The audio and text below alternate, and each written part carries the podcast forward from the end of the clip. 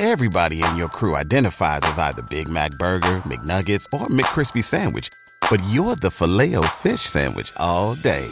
That crispy fish, that savory tartar sauce, that melty cheese, that pillowy bun. Yeah, you get it. Every time. And if you love the filet of fish, right now you can catch two of the classics you love for just $6. Limited time only. Price and participation may vary. Cannot be combined with any other offer. Single item at regular price. Ba da ba ba ba. Spending some time reconnecting with nature this summer? Here's a camping hack from LL Bean to make your next trip the best yet. Tired of your tent mates' flashlights shining in your eyes in camp? Bring an empty half gallon milk jug or clear water bottle. Simply strap a headlamp around it, and it becomes a soft white lantern for everyone to see the light. For more camping hacks, visit youtube.com slash llbean. LL Bean. Be an outsider.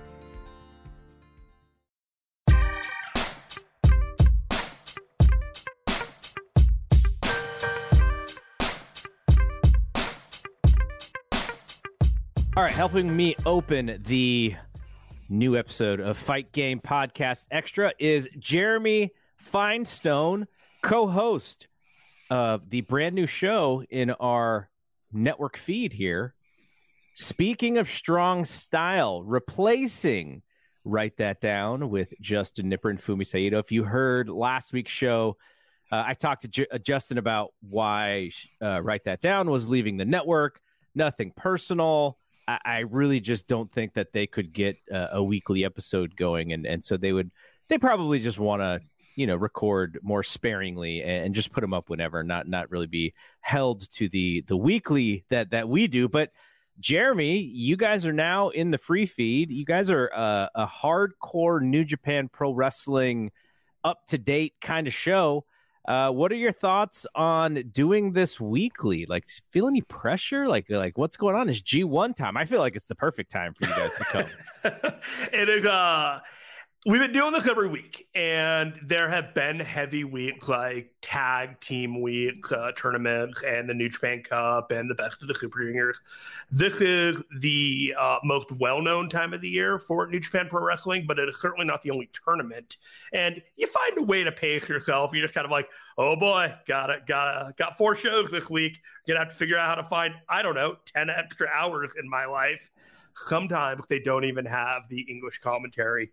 That is a challenge, but I found I don't even notice it anymore. Really? Really? So I was looking at the lineup for the first show, Mm. and in previous incarnations of the G1, you could kind of get away with going like, "Oh, there's there's only four matches, and you know, two of them are going to be long, and two of them are going to be short, so it doesn't feel like it's that that big of a you know of an ask." But there's like so many matches on these shows now, but I know they're they're they're not as often, but still it feels like a much bigger ask just based on the number of matches per show. They have made a significant number of changes with the scheduling this year to mitigate that. So, in the past, if most people are familiar with the G1, they were 30 minute match time limits. This year, they're only 20 minute time limit matches. So we you should have- see more draws this year. We're going to absolutely see more draws and i think that uh that's baked into the equation for a lot of the for a lot of the matches and a lot of the brackets uh the way that they've strategically set things up. So you have the a and b block. All of their matches are on uh alternating nights with the b with the c and d block. So half of the G1 will never be on the same show on the same card with the other block, and they're all traveling, alternating with each other. And the playoffs are are post bracket play, are when any of these guys are going to see each other. So that's an intriguing element with the way they have the G1 lined up this year. Yeah, I pre you know in previous incarnations, you know what I would do is lunchtime comes around, I'm gonna grab some lunch, and I just grab my phone and I throw the New Japan World uh, on, and I just kind of zip through it, and you know by the time my lunch is over, I saw the most important matches, Mhm. and it does it doesn't seem like that's going to be uh, the case if you want to watch everything. Now I'm sure people will still pick and choose and such, but do you and Steven, your co-host, do you guys? have a plan of attack? Like, have you thought about what your process is going to be? Because you guys record on Tuesday afternoon, and that no, Wednesday. I'm sorry, Wednesday afternoon, and it goes up on Thursday morning. So, you know, you guys will have a few shows in the can to watch by then. But have you guys even discussed the way that you're going to do it? It's really funny that you mentioned this. So when we went from being a live show on YouTube, we did this on Tuesday afternoons. Now that we pivoted over, not replacing, but just filling the void, of write that down because as much as Stephen Conway is a historian, the show by Fumi Saito, Fumi Saito and uh, Justin Nipper was irreplaceable. And we're just happy to have the opportunity. I mean, we we were just so lucky to have Absolutely. Fumi for as long as we did. Like I, I didn't know how long that show was going to last, and they just kept doing it, and I was like, man, we're so lucky to have those guys. But uh, but yeah, you know, at some point I knew it was going to end, and it's good. Yeah. You know, good good time for you guys. So we ended up getting the opportunity to record on Wednesdays instead. And this happened a couple weeks ago. Lo and behold, I go to look at the New Japan schedule. And almost every week there is a break in the action come Wednesday morning before we record. And then there's either a Friday or a Saturday show and then another group of four shows. So we're going to be able to hit a breaking point every week that if you stop watching on Wednesday, that is where we stopped and you can just pick it up the next day. The timing of the G1 in our show, pretty great planning. Yeah, no, it works out great. Yeah.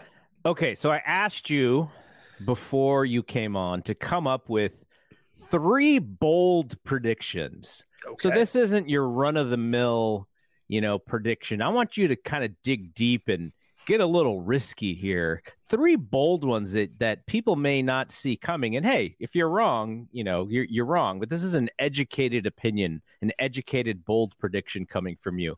So why don't you give me uh, the first of your three? The first of the three is that Sanada will end up with the most points of all 32 bracket people. He will outscore Okada. He will outscore Will Ospreay. He will outscore Naito. He will outscore Finlay. He will have more points than anyone else coming out of the brackets. And this gives him, by winning his side, it gives him an opportunity to go to the semifinals. That's how it works, right? It goes Yes. down to like a final four. Uh, final eight, actually. Oh, the final eight. Two, the final two of both brackets will end up into uh, the post bracket play, and there is a formula and a preset seating so that where you end up in the bracket is actually fundamentally important for the uh, next few steps. So. Because there's been kind of an appearance that Sanada doesn't look quite as strong of a champion. Maybe the Forbidden Door match with Jack Perry left people underwhelmed as a showcase for him and had the match with Yota Tsuji that people were, you know, making clamorings about maybe we should put the belt on Yota Tsuji in the middle of the match. Uh, this Yeah. is an opportunity.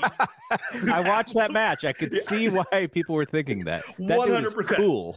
So we are in a position to put Sanada in a position to make him look like a prominent, dominant IWGP champion. And in order to do that, you want to make him look the best among the field.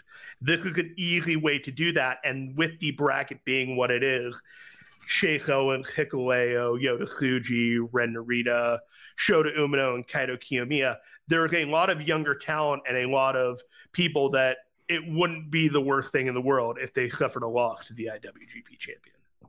All right. What is your second bold prediction? Speaking of Kaito Kiyomiya, I believe he is going to be the second person from the A bracket to make it to the post bracket play. And in addition to that, I think he's going to make it to the final four. Oh, wow. I do. I think there's an opportunity for him to get a win over uh, a couple of name players and to put the shine on him, as it were. He doesn't need to go past that to really like get people's attention, maybe raise the eyebrow a little bit in terms of his profile. Uh, I think there is a reason that he is in the G1. He backed out of the N1, which is the NOAH round robin tournament that is going on at the same time. And he's got a long running subplot with uh, Okada that Justin Nipper has explained on Speaking of Strong Styles. He's guested on our show before. And so there's a lot to it that, you know, raising his profile going into uh, the post bracket play of G1 makes a lot of sense. All right. What is your third? The third one is that the C block of all the blocks, that is the one with Shingo Takagi, Eddie Kingston, David Finlay, Aaron Henare. That's going to be the one with the best matches after all said and done. It's going to be better than the Okada and Will Ospreay bracket. It's going to be better than the Naito Zack Sabre bracket. Be better than the Sanada Kaito Kiyomiya bracket. I think that that block is going to be the one everyone is talking about when all the matches are over. You mean that that block's gonna have the best match quality out of all the blocks? Absolutely. People are gonna be talking about it. They're gonna be like the conversations are gonna be about the C block matches. All right, I like them. Um, I got I got one more from Stephen Conway if you want to hear it. Oh yeah, for sure. So I, I was able to get a get on the horn with my partner Stephen Conway and asked him what he had for a bold prediction.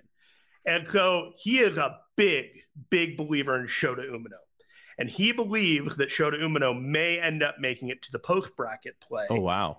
And if he does, he believes that Shota will get his first really big, high profile singles win against somebody in New Japan Pro Wrestling. His previous big win is a match against Zack Sabre Jr., winning and eliminating him for the New Japan Cup in March. That is his biggest singles win, and, and Conway believes this is the time. It, does he beat him with the STF? That's the question. Well, he's going to be beating some people with the STF. you know that I'm old enough to remember when Bill Watts' son, Eric Watts, was handed down the STF to win matches in like 1992 or whatever it was.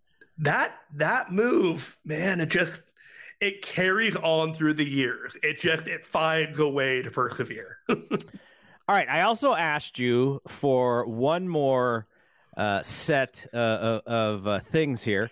Mm-hmm. Now, I think you've been on record as to say you believe Will Ospreay is winning this. Yes, yes. Okay. But I do have a couple scenarios that we can go down that isn't quite so I'm a ride or die for Will Ospreay, And if and if you watch the press conference that recently aired on New Japan World, probably air on YouTube and all social media, you should watch the comments made by one Will Ospreay about his goals and determinations going forth in the G1. This is a man on a mission. So, what I want from you is mm-hmm. if you were to pick three guys and only one needs to hit you only need you only need one out of those three to win but mm-hmm. these the, these are your three best choices who are going to win the G1 I imagine one of them is just Okada because you kind of have to have him in there even though hasn't he won it like twice in a row or something like that? He won it four times and he won it in 2012 he won it in 2014 and then he recently won it in 2021 and 2022 okay, so, yeah. Yeah so he has won it t- twice in a row. So he would be literally three times in a row for him statistically the favorite if you yeah. really wanted to look at that. Yes. And, and, you know so maybe that makes him unlikely to win just because of that. Uh, but you know just the idea that he, he's he seems to be the, their go-to on, on many occasion. Um, but who would those three be? So one would be will. Yes. and who would the other two be if you like really really had to get this thing right if I'm going into the weeks, there's a lot of arguments to be made for Naito to be the next person up for that IWGP title match with Sanada uh, winning it. He abandoned Sanada abandoned LIJ. Uh, I kind of assumed that the match at Dominion was going to be Naito and Sanada because eventually that was going to happen. And it never happened. We got Tsuji instead we haven't had the Naito and Sanada match, as it were. And Naito hasn't really had a really big Wrestle Kingdom match. And last year, he had the Wrestle Kingdom in Yokohama feud going on with uh, the Noah guys, but he wasn't really anywhere near the front center for Wrestle Kingdom this past year. So there's a lot of arguments to be made with the way that New Japan has now curated a Western main event and a Japanese main event that a Sanada Naito uh, match headlining makes a whole ton of sense. It just is there a belt at play? All right, so you got Will, And you have Naito. So who would your third person be? The third person would be David Finlay. Okay, so not Okada. So not Okada. Would Okada be in your top five?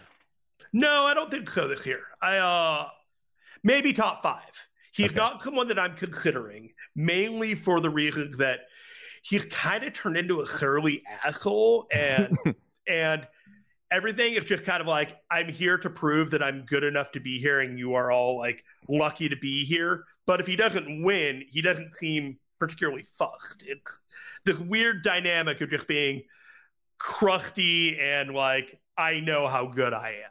He's not going to be pissed that he tapped out to a man with a broken arm. With the way that he behaved at that press conference today, he it wasn't balloon Okada, but he was just like, "You are all beneath me."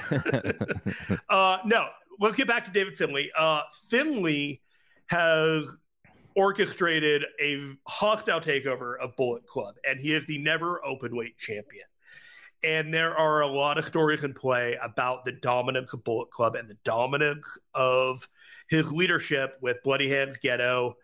And it would be a shocking turn of events to have David Finlay win the G1.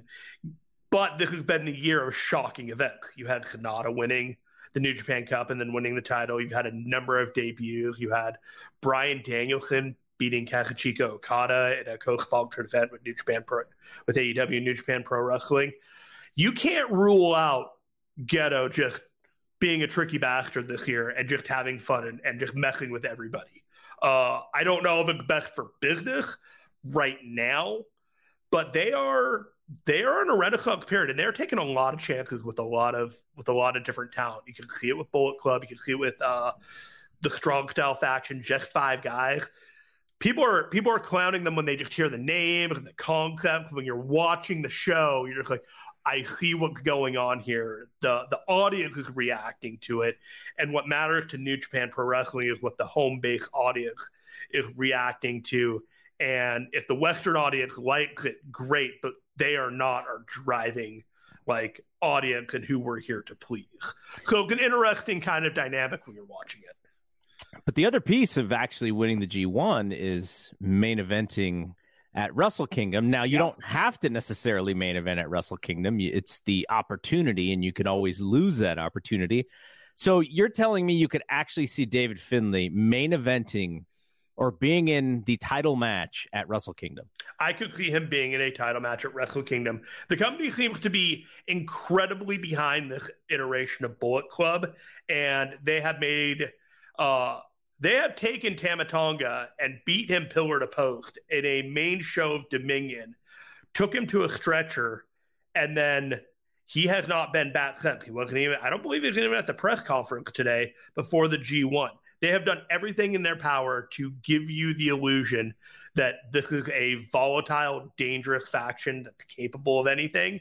And so, if you're asking me for a dark horse, deep, deep candidate, of who could win the thing, Finlay would be my final third. Interesting. Yeah. All right. Well, you and Steven will be up on Thursday morning with your first uh, G1 recap and analysis. And I'm excited to see how this show takes off because, uh, and really what I'm hopeful is, is that New Japan's product keeps getting hotter and hotter. And in the US, uh, that it gets hotter because that helps you guys. That that that helps people who are interested in getting into it, and you know, you guys cover it uh, at a pretty hardcore level. So well, if yeah. you're if you're looking for information, if you're looking for detail, if you're looking for some foreshadowing or reading into things where they may be going, you know, Jeremy and Steven uh, have you covered. So uh, I'm I'm glad that it's I'm glad that you guys are doing it. I'm glad that we're doing it now during this time of the year because you know, this time of the year and right around Wrestle Kingdom seem to be the, the, the two hottest points of the year for New Japan. So this should be nice, nice little run for you guys here. Yeah, speaking of strong style, designed to be a show that a novice of New Japan looking to get into New Japan at that moment, that day, can listen to our podcast, understand what's going on, take away the main point, and then hit the ground running. Every week, that is our goal. You pick it up for the first time. You hear what we had to say, and you're able to just go along with the product and enjoy it like we do. If we are able to accomplish that for one person a week, we have done our job. All right, that will uh, that will be it for for Jeremy here. Thanks, thanks for jumping on. I wanted to kind of give people uh, who don't know a, a lot about speaking of strong style a little bit about you know what you guys are about. So uh, that was great, and then thanks for your predictions as well. And uh, let's go to Mike and JD. Got to follow Jeremy, fellas. NFL Sunday Ticket is now on YouTube and YouTube TV, which means that it just got easier to be an NFL fan, even if you live far away. Like maybe you like the Bears, but you're hibernating in Panthers territory. But with NFL Sunday Ticket, your out of market team is never more than a short distance away. Specifically, the distance from you to your remote control. NFL Sunday Ticket, now on YouTube and YouTube TV. Go to youtube.com slash presale to get $50 off. Terms and embargoes apply. Offer ends 919. No refund. Subscription auto renews. What's up? It's Kaley Cuoco. When it comes to travel, we all have a happy place. I just went to my happy place. I just went to Maui, and it was truly amazing. Priceline has always been about getting you to your happy place for a happy price with deals you really can't find anywhere else. Like up to 60% off select hotels in Costa Rica or five-star hotels for two-star prices in Cabo. Go to your happy place for a happy price. Go to your happy price, Priceline. All right, well, I want to welcome Mike Gilbert and JD Oliva to Fight Game Podcast Extra. They have been on the Fight Game Podcast before as a duo, and I wanted to bring them back again. So, fellas, before we even get to the hellos, um, should I continue to describe JD as intense or not? Are we just moving moving past that? Dude, I'm sitting there eating chicken pad thai by myself at a restaurant at camp, and I hear, "Man, JD's like super intense." And I'm like, "What? That's shit, man." uh, I, called, I, called, my wife, and I'm like, "This is me." She's like, "Oh yeah, oh yeah, no, that's that's the vibe you give off to everybody." And I'm like, "Oh, well." So we're getting a little meta here already in the beginning, but this this is this is based off of a conversation that I had with Mike on our Patreon. We did that uh, last weekend, I believe, uh, yeah. and and so I was basically saying, you know, Mike plays the funny guy, and JD plays a little bit more of like the straight serious role in in the duo in the in the act of, of the Mike and JD show. And I, I described JD as intense as a way to sort of explain the differentiation. And when I did that, I thought, okay, intense is safe because what's not safe is like scary or mean because that's absolutely not JD. Yeah. I thought about serious, but some people take serious a, a little differently as well. I thought, no, no, intense is safe. I, I feel fine. And then I turn on the Mike and JD show that just dropped this morning, and you guys opened with it, and I was like, "Oops, intense wasn't safe." No, I, got, I gotta, I gotta, not, I gotta. Honest to God, it's uh, the perf is the perfect way to describe me. I think that's how everybody would pretty much talk about me if they had just first met me. So I I just had a good laugh when I heard that because I was it was so like unexpected to hear it in that moment. I was just like, wow. it's like being at a party and people are talking about you and like, do they know I can hear this? Like...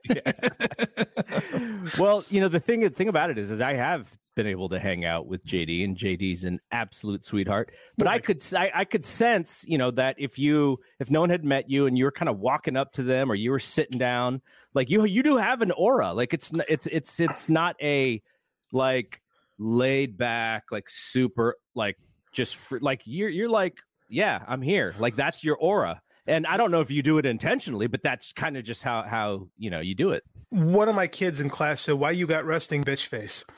And I had to say I have this giant forehead and beady eyes, and it makes me look angrier than I am all the time. So, well, that that just makes me wonder. You guys have not met in person, never. No, no, and I, I'll be honest. I don't think I'm ever going to Chicago. Uh, so, so unless he's willing to come to uh, California, I would go to California in a heartbeat. Northern California, I don't know about that. What's there? Uh, like, Hawa- well, I mean, I'm I'm currently in Hawaii, so everybody wants to come to Hawaii. So did I go to Hawaii tomorrow if the opportunity Yeah. arose? well, I already told Mike that if he has any plans on on coming back this way, that uh, we got a, a Dave Meltzer PLE or pay per view or something uh, that will that will invite Mike to, so that he can come see the process of watching wrestling with Dave. yeah, that that would be a lot of fun. That that really would be a lot of fun for me. I've gotten to do that twice in Garrett's hotel room during all out weekends. it's an experience, man. yeah. Yeah. All right. So we didn't just come here to talk about that stuff. We I did bring them on because I am very fascinated by the way that they do their show, their takes, kind of their chemistry, and and, and the reason why it surprises me that you guys have never met is because the chemistry is off the charts as it pertains to your personalities. Like you guys set each other up and know each other very well. Now I'm sure some of this has to do with you there's visual cues because we do these shows on, on video as well. But that was there was even before. There was even a, a a whole bunch of shows you guys did before we did the video. Unless you were doing Zoom. I don't know. I don't mm. remember how you We- guys were recording. Yeah, we we always we started recording on Zoom right away, and that was the original incarnation of our show. And there was always a video component to it because very early on, I was very much of the opinion that we should be doing clips and putting things on YouTube, as I felt that YouTube was a good way to to promote the the, Mhm. sh- the audio version of it, right? And so uh, we always did we always did video the entire time. Um, but you know, as it relates to, to JD and I, it just it just came natural right? Like I, I immediately came in and I was like, if this thing's gonna work, I gotta be myself, right? I can't like temper who I am down and I can't not tell my jokes. I have to get the jokes in there. And I just hope that he's gonna be okay with it and he's gonna get the jokes. Well, it turns out we're pretty close in age. We're, we we have the similar dumb jock humor. We like we like a lot of the same things, and we didn't know that going into the relationship. We found that out through the course of the podcast and Yeah. just through talking back and forth, right? Like I could put out a dumb 80s movie reference and JD will get it like that and it'll pop him every time. I didn't know that before I said the joke. It just ended up working. It's just one of Mhm. those natural things. Like it was never really like a planned thing. Like I'll be honest, I didn't pick JD to be my partner. In fact, Jeremy picked us to have Mhm. this show and we didn't really know that it was going to work and then immediately once we started doing the show together it just it just clicked perfectly right away Jeremy Mike- will be glad to hear that though, because he was just on the first segment. And and as I closed that first segment, I said that you know you guys get you guys got to follow Jeremy. So there you go, Jeremy reference in the first uh, six minutes. Well, it's funny because Mike and I got to know each other, you know, through the the Facebook group and stuff like that. Mhm. And I wanted to start, you know, because during the pandemic I was bored, and I, I wanted to start doing these like old movie reviews. And I'm like, who wants this? Like, who would who would publish this? And Mike's like, I would. So I was doing all these old movie reviews. Like, I was Yeah, I doing, like- remember those, Like yeah. Gremlins and Innerspace. It was basically whatever I found on Max that Dreamscape, like anything I found on Max that night that I wanted to watch. I would write these reviews from Mike's website. I don't think they fit at all, but it actually gave us a chance to kind of get to know each other. So going into that podcast, we were kind of like, you know, like we knew who each other was, like we had a friendly, you know, back and forth already. And then the show just kind of it just kind of worked. And I think that um I'm think I'm good at being a, a good second banana. Like I'm really good at kind of following what people are doing because I've, I've had a podcast, a comic culture podcast, since about 2017, and I jumped into that one. I came on late, so I've always kind of you know this is the format of that show. I just kind of kind of go with the flow of things. And when I was doing that with Justin, like Justin's super serious too, so we had like this Yeah, you know serious like uh, scholarly look at Japanese pro wrestling, and I I have no problem playing that role. And then with Mike, I got to just kind of kind of be me a little bit because the two of us are like Mike said, pretty pretty similar. Now, when it comes to our backgrounds in professional wrestling, I'm, you know, I've I forgot when when Mike and I were trying to figure out the age difference. I'm, you know, I'm between five and ten years older than you guys, so my reference point starts a little earlier. But I know that you both, you know, doing what we do, you kind of have to be somewhat of a historian, knowing, understanding what happened, you know, before we started watching, and this bloodline thing that is currently happening right now that is really dominating professional wrestling and the TV landscape. I don't know if you guys read the latest Observer, but this is the first time ever in the history of television that pro wrestling uh, won the week uh, on broadcast, and that was last week's SmackDown, and that was you know Jey Uso, uh, the the tri- the trial of Roman Reigns, and I'm just you know with with your background and just what you guys enjoy in entertainment. And, and we'll start with you, JD. Like, what is it about this bloodline thing that you think is is capturing a, a fan base, not only the current WWE fan base, but a lapsed fan fan base that wasn't watching a year and a half ago. I'm glad you asked this. I literally just wrote a 1200 word piece for Voices Wrestling talking about this and specifically to the idea of story. The, the the word story gets thrown around pro wrestling a lot, and I don't think people really know what story means. And you know, um, don't know, I'm I'm a writer, like a novelist by you know that's my background. That's how I got into doing these things. Is I write books, and I kind of stumbled into doing some wrestling writing uh, and comics. I write comics too. So like when I was taking writing classes, we talked about what the nature of story is and what it means to have a story. I'll never forget that the teacher on the first day says, um, "What what is a story?" And I said, "Is that's kind of subjective as to what is right?" And he said, "No, it isn't subjective." And the very curt, very matter of fact. And I was like, "Dang." Okay, and this is the guy that brought the Guardians of the Galaxy back to prominence. So I'm like, okay, I'm gonna listen to what this dude says. A story, by its nature, is you have a character. Mm-hmm. Character has a goal something is standing in the character's way of achieving that goal. That is the essence of a story. And then from then it breaks into a three into a into your your three acts and every act has your character beats and stuff like that. What is working with the bloodline thing isn't the fact that it's a story because pro wrestling is a story. Anytime you have a pro wrestling match it's a story. Guy wants to win a match opponent standing in his way. Mm-hmm. that's the story. What's working with this isn't necessarily the idea that it's a story it's character right? It's the character beats that are getting people. The Roman Reigns character is super easy to break down, right? He is a fallen son. He is the guy who was supposed to be handed everything and failed. And now that he has gotten back to prominence, he will do everything in his power to hang on to that. So he's become this manipulative, detestable person. But like a lot of good villains in TV, that becomes super appealing to people. Mm-hmm. Right.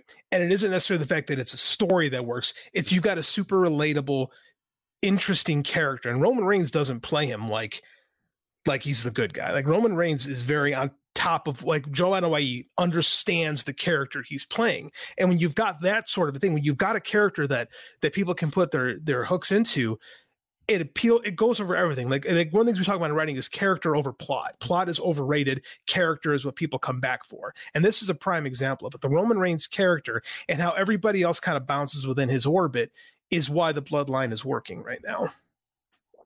Now, Mike, I'm sure your uh, your thought process is similar without the technical terms, but like what what is what is working for you, and and maybe it's does it's not working for you.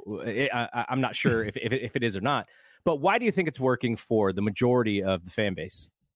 Well, it is working for me. Uh, I, you know, and I might be on the uh, the opposite end of a lot of uh, fans who are super hardcore AEW fans. Who I think a lot of people resent the fact that it's working so well because they just don't quite understand it. Because they, if it's WWE, it must be crap. And then, yeah. unfortunately for them, this is very good, right? And it's completely working.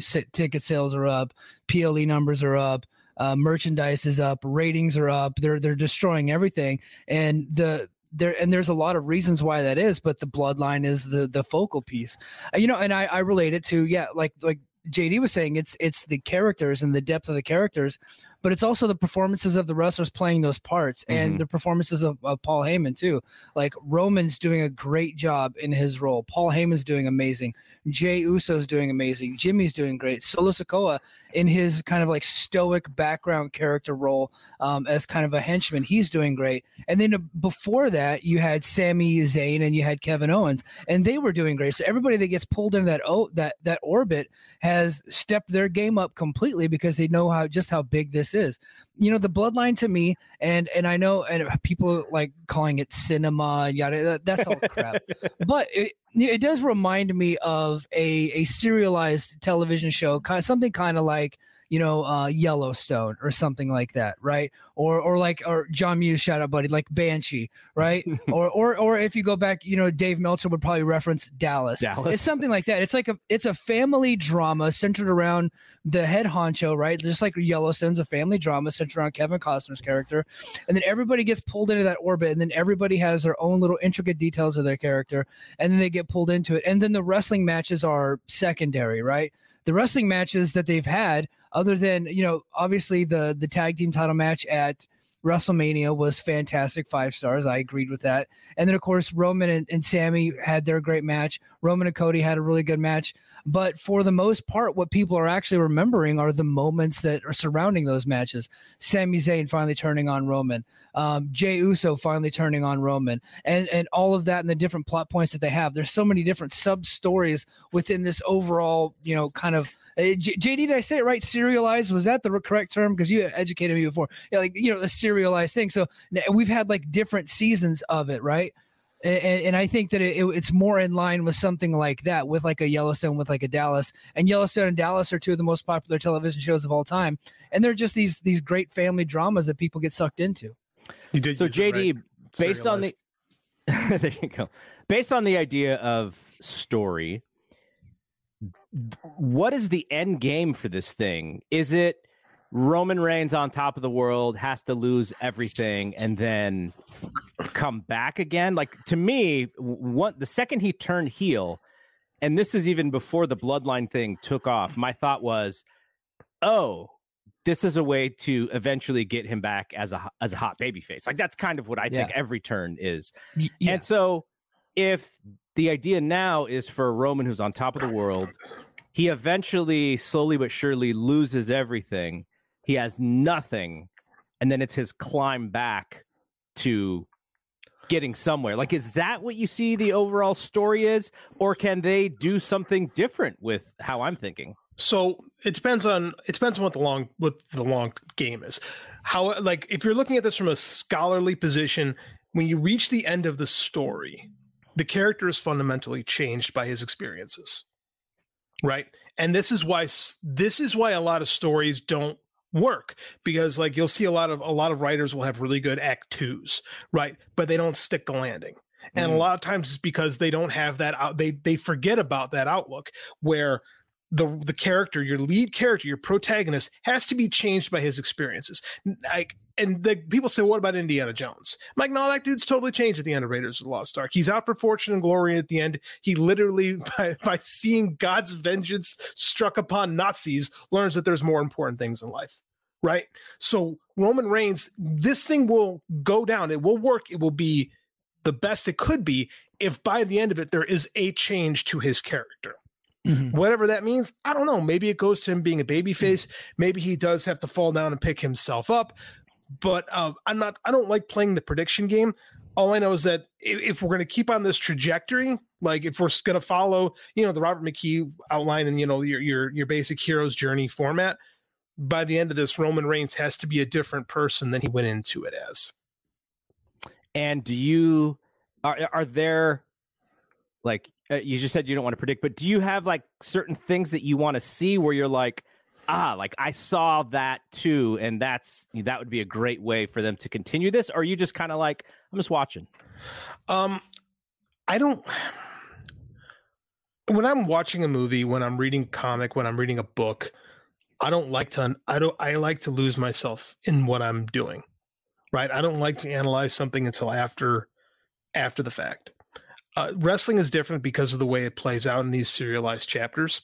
So I'm on the ride, and I'm. On, I'll be honest with you. I don't love it. I'm not a huge fan of it, mainly because of the execution. I Mhm. really like the technical. I think they're nailing the technical aspects of it. When it comes to execution, I'm not a fan. I don't like the monologuing in the ring. I don't like a lot of the, I think the a lot of the performances can be hammy from time to time. Um I think it's very community theater in a lot of aspects from everyone but Joe Anoa'i. I think he's fantastic. I think Sami Zayn was fantastic. I think everybody else in their orbit is uh rising tide lifts all ships. We'll just leave it at that. So I can look at this from a critical perspective and and take personal opinion out of it and tell you why something is working even if it's not working for me. Mm-hmm. so when it comes to my personal thing i am on the ride. I want to see what they do with it before i can go back and say this is what this was. Like i said i don't like i don't like predictions. I don't like saying well this is clearly what like if you listen to our show we never do oh this is clearly what's going to happen. This is going to be this and this is going to be that. I've i have zero interest Except for in- Roman Reigns getting that. pinned. Yeah, was- yeah. and look what happened i'm paying for that massively Yeah. Um, well, we don't like to do the prediction game because we're always wrong. wrong. Every time we that's do, typically why. Yeah. wrong. no, I, I, I just like I kind of like just seeing where it's playing out. I mean, like, but if just like I said, s- s- strictly speaking, as opposed to like by the book, Roman should be a different person by the end Mhm. of all this. He should be realistically, he should be broken and and like he should have nothing left. Right? We should this story should end with Roman Reigns, a broken, broken man. And I the don't know if only way gonna that he's gonna, yeah, well, the only way that he's gonna be able to change is if he gets humbled, and the only way he can get humbled is by losing that title, title, and then of course yeah. losing and losing. There's two things that are the most important to him, right? It's the titles and it's it's the bloodline. He's already lost most of the bloodline. Now he's got to lose the title, and then he can kind of then start working his way back up into being an, a, a top babyface. And you know, one thing about those, you know, Roman's very much an anti-hero. I know people want to Oh, call yeah. him a heel, but he when I saw him in WrestleMania, he was the most popular guy in the building. Everybody loved him. Right? He's very he's very he's playing a heel character in the wrestling context, but the people love him so much. It's ve- like I, I mentioned Yellowstone. It's Tony Soprano. Yeah. Tony Soprano, one of the most evil characters of all time that everybody loved because yes, he was evil and he did bad things to these people, but he loved his family. Right. And he did have some heart to him. He did have good in him. Well, people have people know that about Roman Reigns. They've witnessed him have good in him. He just happens to be bad right now, but they know who he is really. Right. This is a guy, this is a cancer survivor that has just been uh, in a tight knit family who is just super insecure now because he finally got the world title and he was rejected by his audience. Right. And so uh, I go, go ahead, JD. Oh, I love how you use the term anti-hero because that's exactly what it is. He might be the quote unquote heel, but he's not the villain of the story because your villain st- is your antagonist, and the antagonist's job is to stand in the way of the protagonist. And the protagonist of the story is Roman Reigns. It's all Yeah. about him. It's his story. It's he is at the center of this universe. So he isn't the good guy, so to say, but he is the center. He is the protagonist. Anti-hero is the perfect term for it, and that's exactly Yeah. what he is. Yeah, and people will say, "Well, maybe maybe Jey is the protagonist." No, Jey is not the protagonist. Jey is Christopher Moltisanti, right? And and Tony Soprano might choke his ass out after a car accident. Spoiler alert for those uh, people who have not watched Tony uh, watched The Sopranos. But so this this whole thing revolves around Roman. It revolves. Uh, it's like his world, and he's an asshole to some members of his family. I get the feeling at one point somebody's going to attack members of his family, and he's going to come to their aid because I can beat up my family, but you can't beat up your family, mm-hmm. and that that is a big part of the the big time family dramas that we see on television.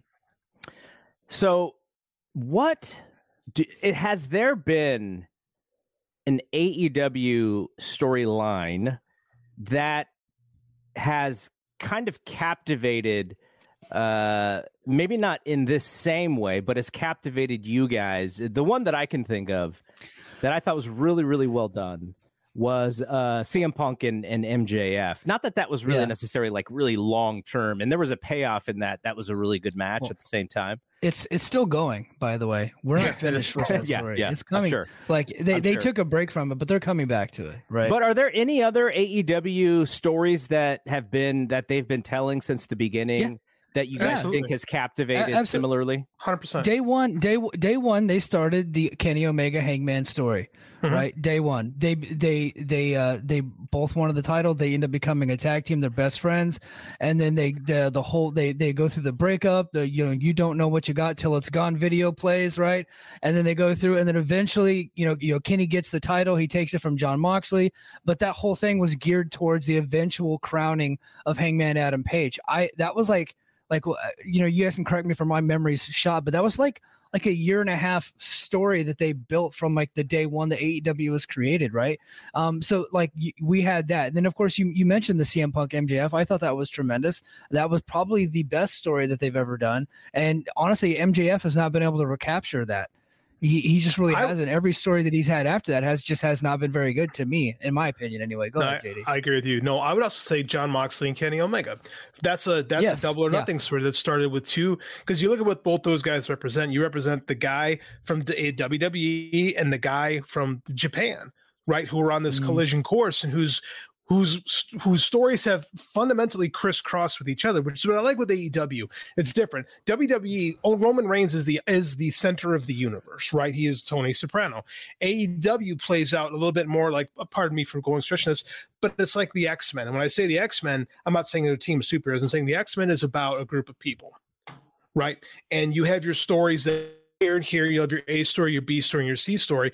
And what leads into the C story feeds the B story, and what feeds the B story becomes the A story. When the A story is done, the B story bumps up, the C story bumps up, and then you create another story, right? That is what Kenny Omega and Jon Moxley is right now. And that's kind of what AEW does, is they have these constant interweaving mythos that bounce one another, that bounce in and off each other. And the story of Jon Moxley and Kenny Omega is really interesting to me because they both start off in this similar trajectory right? They both want to be the guy in this company because they were the guy in the other place. Now they're going to be the guy here. And then Kenny starts bowing toward being the Moxley becomes a super baby face. Now they've crisscrossed. Now they're on the opposite. So you've breathed new life into this story, and it's evolved with what the two people have gone. So what you have is not the traditional hero's journey story with the two of them. What you have is something that's a little bit more soap opera-ish. It's it's like I said, it's it's Chris Claremont for any people that, that read comics. It's the story of these two characters and how they interact to the universe and where their situations put them on the the good and evil sides. Again, I'm I'm a character over plot guy, and this is I, I think that is the most underrated, and it's been the story that has really, in my humble opinion, driven this company from day one. I told you guys that before we started that I saw the new uh, Miles Morales Spider-Man uh, animation, and I thought it's it's my favorite movie of the year. I got caught off guard with the cliffhanger, and I can't wait for the next one. I'm just like, when is it? And then uh, our our buddy the Dames in in our uh, Discord, he said supposed to be next year March, but more than likely going to get pu- pushed back even further. And I was like, oh, I just I was hoping it was going to be soon because I wanted to see it. And and so the reason why I brought that up is because JD just mentioned he he's a writer of of comics and he is a fan of, of comics. And the thing that always fascinated me about comic books is you don't have a lot of room to tell the part of your the part of the story that that you're going to tell. So you have to do it in a simplified way that while being simple is kind of thorough at the same time. And of course, you have the pictures and you have the the art and everything that helps in that way. And when I watched the Miles Morales movie, I was just like, man, anybody can walk into this movie. I don't. I literally didn't remember all the p- bits and pieces of, of the first one because I saw it when it came out and never again. And I was, I, got, I, I came in, watched it, the setting, everything was perfect. I was like, oh, I, I feel like you know, I'm, I'm right in, in, in the zone for this story. And as the movie was going on, I was just amazed at how simplistic the storytelling was so that every single person in the audience knew what was going on with the characters. And that is not to say that it was a shallow story. It was just the way that they told the story to me was just so brilliant in the simplicity. And you being a comic book guy, I imagine that there are also awful comic books as as there are great comic books. Tons. But but what do you think it is about that art form that can be so compelling for you, uh, someone who also writes books? And what can pro wrestling learn from the simplicity of how the really good comic books tell their stories? I think one reason it feels like there's simplicity in in this Spider-Man movie is because it's a second it's a second movie, right? A lot of the legwork to frame these characters was already done 4 years ago. So we know these characters.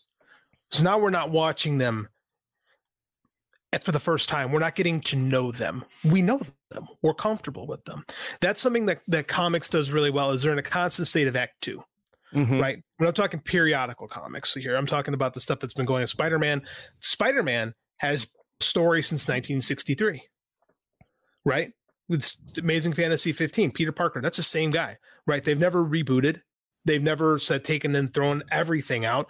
Like that origin story is his story and it's still going on. So what comics has to do is it has to find a way to keep things interesting and keep it short. And what comics does better now than they used to in the past is like, remember I bring up the X-Men and, and, and Chris Claremont is like, you'd read an old X-Men book from the eighties and, and Cyclops say, well, as a Russian who has mutant power happens to be that my skin turns into metal, I feel that because the theory everyone's issue is your first issue. And that makes for really terrible reading when you're going back and reading these things. So what comics is really leaned on is they tell their stories visually. So the words support the visuals.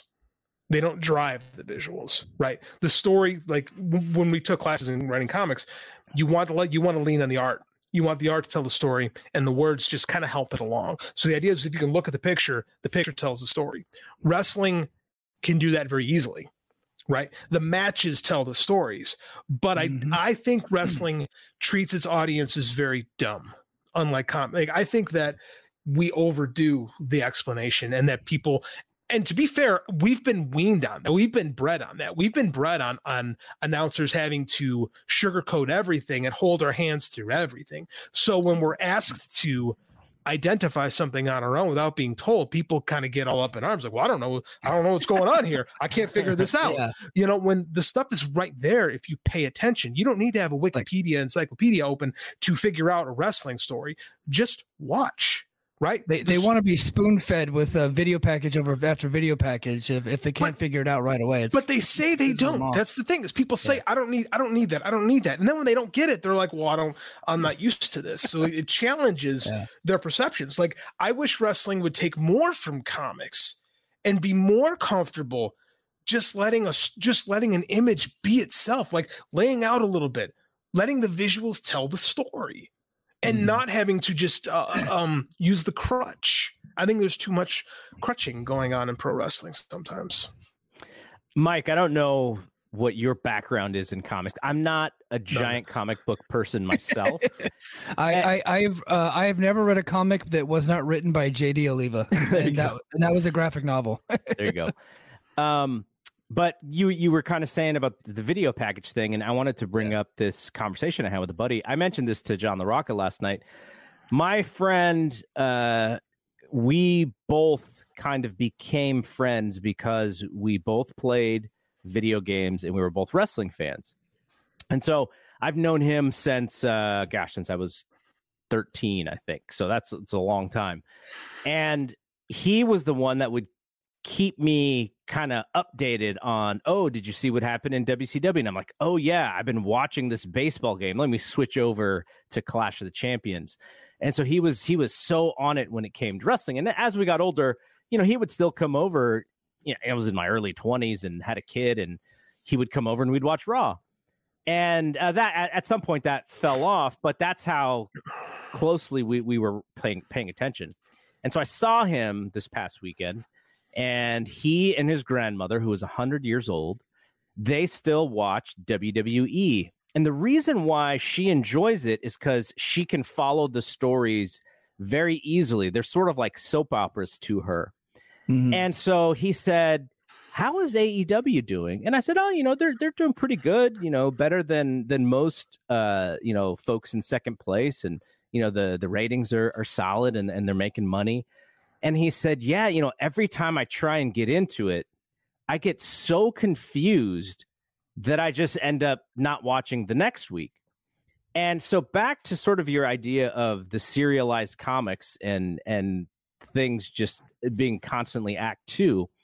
I do wonder if AEW is a, a little there's like too many things happening at once. Like I can I can get it if there's like two main stories and then some some backstory, but it's almost like there's five or six main stories and if you miss a week of AEW, you kind of fall behind. And I don't know if that's what the conversation is about.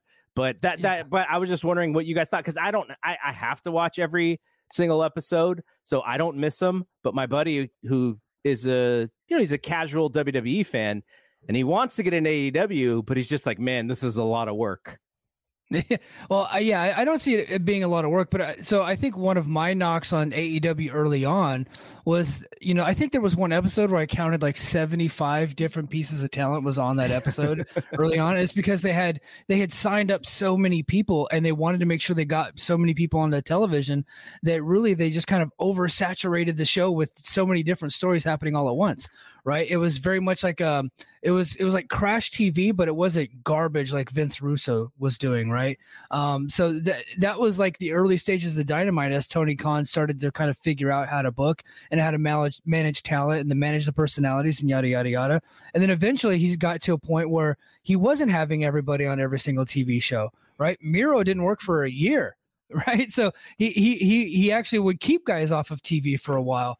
Um and uh, but I think what we've seen since the beginning of the year, and then I would say even more here lately, I think they've started to slow down some of their stories. Um, and they're not exactly beating you over the head with it, but I think they're starting to tell them in a way that WWE fans might appreciate a little bit more now. Like, and especially if you watched what happened on Dynamite this week and last week with the MJF Adam Cole storyline. I mean, that is clearly being written by a failed WWE writer and Jimmy Jacobs. Like, that's absolutely that guy, right? And I knew they were bringing that guy over from Impact. Like, I as soon as I heard there was a writing team coming, I was like, well, they're going to bring over Jimmy Jacobs because Jericho loves that guy. And if you take a look at what's going on between Adam Cole and MJF, it's essentially the Kevin Owens and Chris Jericho story. You know how you know the outcome, right? You already see the outcome, but they're just stringing you along and doing funny bits the whole way until we eventually get to the outcome that we all know is going to happen, right? So I, I think they're trying to apply some of that WWE style to their television show and to the way that they promote their um, their feuds and their their characters and stuff like that, while still having prob- the best matches on weekly TV that you can find anywhere in North America, right? And I think that's how they're trying to balance some of that stuff out, while Collision being the more meat and potato stuff. But if somebody if somebody told me that it was really hard work to to get into AEW, I would say you probably don't know what hard work is because I find it to be very easy to like AEW. AEW is a party every single week. It is the Dynamite's usually the funnest show of the week, right? And now they're starting to add in some of the community theater that I didn't want, that I was sick of in WWE. Now they're starting to add into it, right? Uh, to appeal to guys like that who like, hey, these two guys are fighting, but why? I don't quite understand because nobody's beating me over the head with it, right? Um, and so, um, and look, and, and here's another thing. Look, not everything has to appeal to everybody right? I know some people get upset when AEW doesn't appeal to the casual fan that doesn't really care about their show. I'm fine with that. I want AEW to appeal to me, right? Because that's the person that I care about the most as far as my television viewing habits go, right? If it appeals to me, I think that's fantastic. And I don't care if it doesn't appeal to other people. I love that, Mike.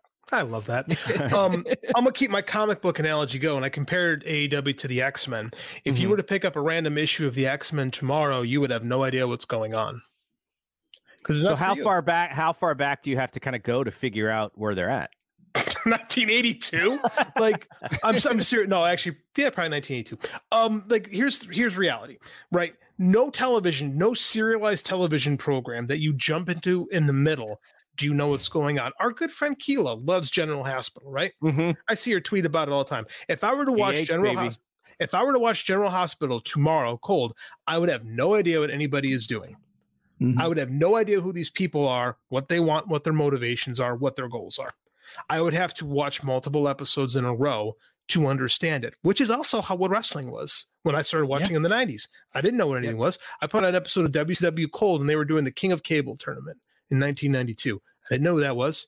I recognized Sting because WCW had a comic book and he was on the cover, right? I watched the show. I became invested in it, right? And I just there's no TV show. Like I love Game of Thrones, one of my all-time favorite shows, right? Super deep continuity, super deep. If you didn't watch from moment 1, you were going to be lost. And either either that would intrigue you to follow forward or you would do something else. And I think that because WWE has these tremendous successes right now, they're doing better than literally everything on television we expect AEW. Why aren't you doing that too? And mm-hmm. the closer you try to follow the leader, the less you become the alternative, right? So I like that the programs are different.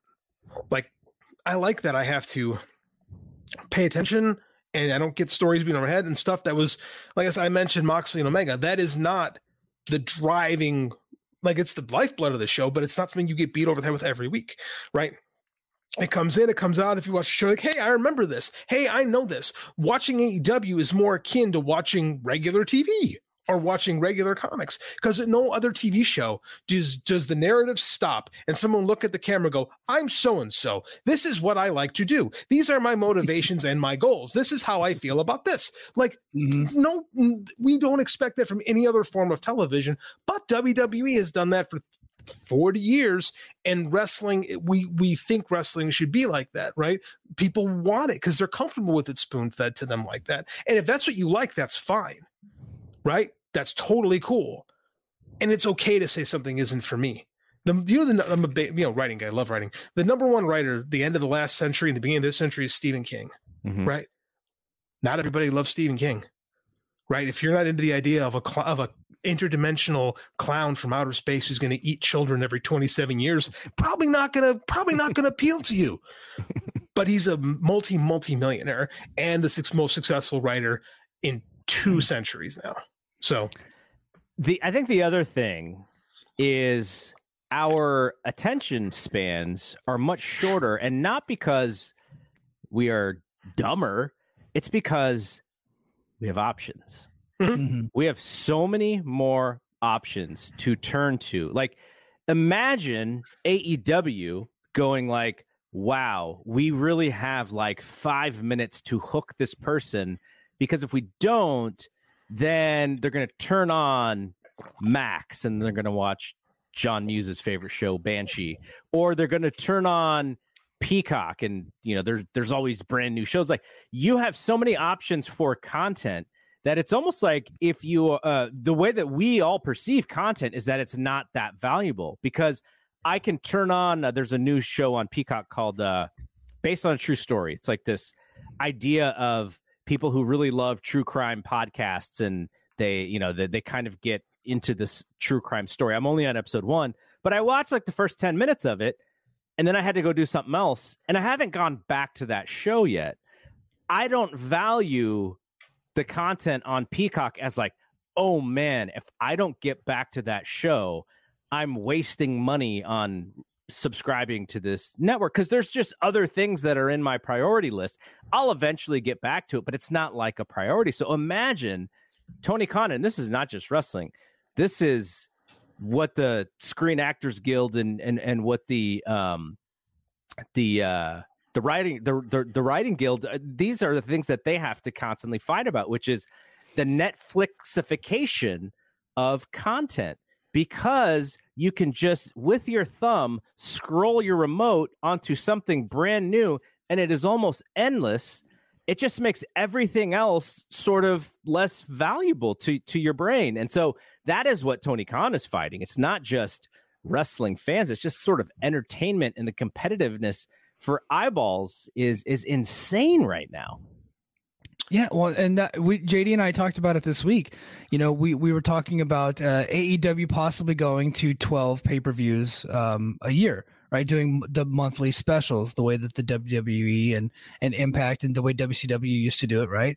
And and I I I basically straight I straight up said like if they go to that model where they're doing big shows once a month.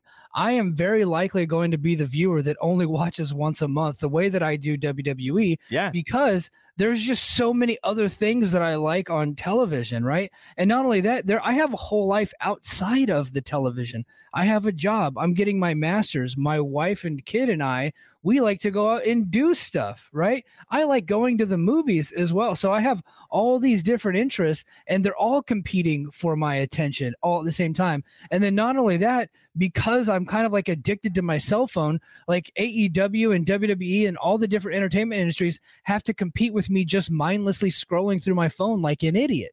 Right. Like they, they like all of that is competition to what's ever on television. That's why, you know, in 2001, we just did our WCW invasion of the WWF 2001.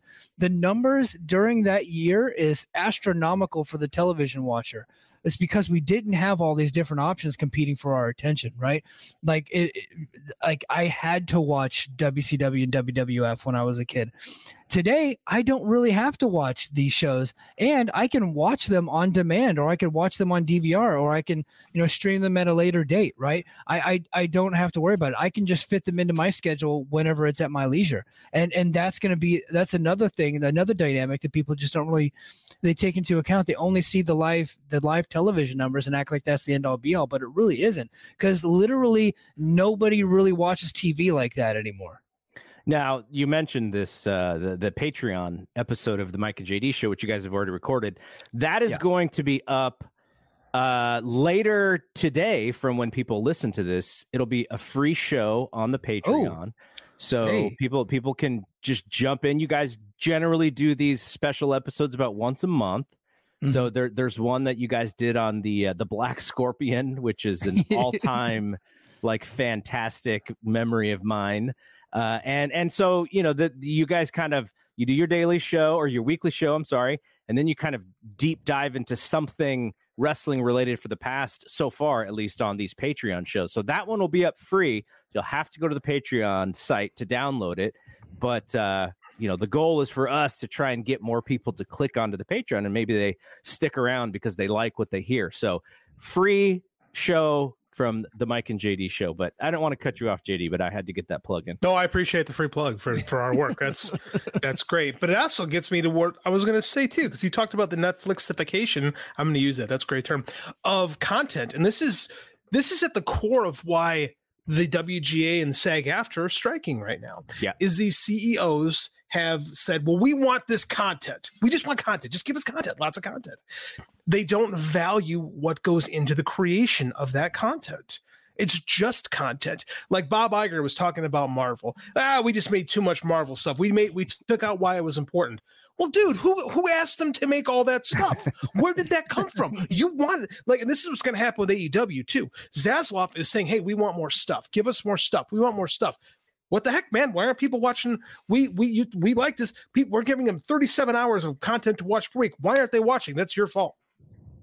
You know what I'm mm-hmm. saying? Like it's just Yeah. they they've they this these people these geniuses who make billions upon billions of dollars because they're brilliant and never make any mistakes have asked these have asked us as consumers to just constantly constantly devour this content right to the point where a comic book guy like me i say on my comic podcast every week that i'm sick of marvel i'm tired of it i don't want to watch i have no i have no interest in watching secret invasion i haven't watched a marvel show in well over a year and getting to the movies is gonna be like oh man I really got to go see this. I, I tweeted before the Flash, and I'm like, ugh, I don't want to be here right now. I didn't. Win. I, I went and saw it because I had to for my podcast. Because I, a lifelong comic fan, am tired of watching comic book movies because there's too many of them, and there's nothing cool about it anymore. Right? So they're creating these like they're creating these unwinnable wars. Give us all this stuff. Okay, we give you all the stuff. Well, you gave me too much stuff. That, that that's fascinating that you brought it there because I didn't think about this, which is DC hired James Gunn to basically reinvent their brand, much like uh, Marvel did theirs 12 years ago or whatever that was, uh, more than that actually. And the the thing about it is, 15 years ago, there was no real Marvel presence. So Marvel is creating this content for that comic book fan. And now DC is asking for this content when there is already a Marvel fan base that is overflooded with content. So now you're adding more to the marketplace. And someone like JD, who's a lifetime comic book fan, is like, oh my gosh, I don't want to watch any more of this. So I'm assuming there's a lot of people like you. And we're expecting now that DC is going to come in and do great stuff, all while Marvel fans are getting frustrated with what Marvel's doing. Well, with DC, it's worse because it's not like they waited 15 years to start doing this. They were doing this and they failed. Yeah. Mm-hmm. So we had the Zack Snyder stuff, which was remarkably polarizing. I hate, I didn't like any of it. And then they tried to reboot it, and it not really like soft reboot it, and like some stuff's been good. The Batman movie was pretty good, but I mean, like that's that's kind of it, right? And now we're left in a spot where nobody knows what. This is the problem too. Is that in that world nobody knows what counts and what doesn't. And it wasn't like people crapped on the Flash movie because it was a bad movie. They didn't go to see it. They didn't make the time to see it. So you're trying to you're trying to reintroduce stuff into a market that already has a negative audience connotation, Mm-hmm. right? Like we talk about this with AEW. How do you get hot again? Right, and that's what Peter. Gunn, that's what Peter Safran and James Peter Gunn, Peter Safran and James Gunn have to figure out is how do we get, how do we get this these properties that people are tired of? How do we get them excited about that again? When when they're giving you budgets of three hundred million dollars. So, by the way, if it's not a, a remarkable blockbuster, you've failed. Yeah, right. Really- it's you- it's and- and- unwinnable. this is uh, not only Marvel and DC. This is also Pixar. I don't know if you've seen the latest returns on. Uh, it died.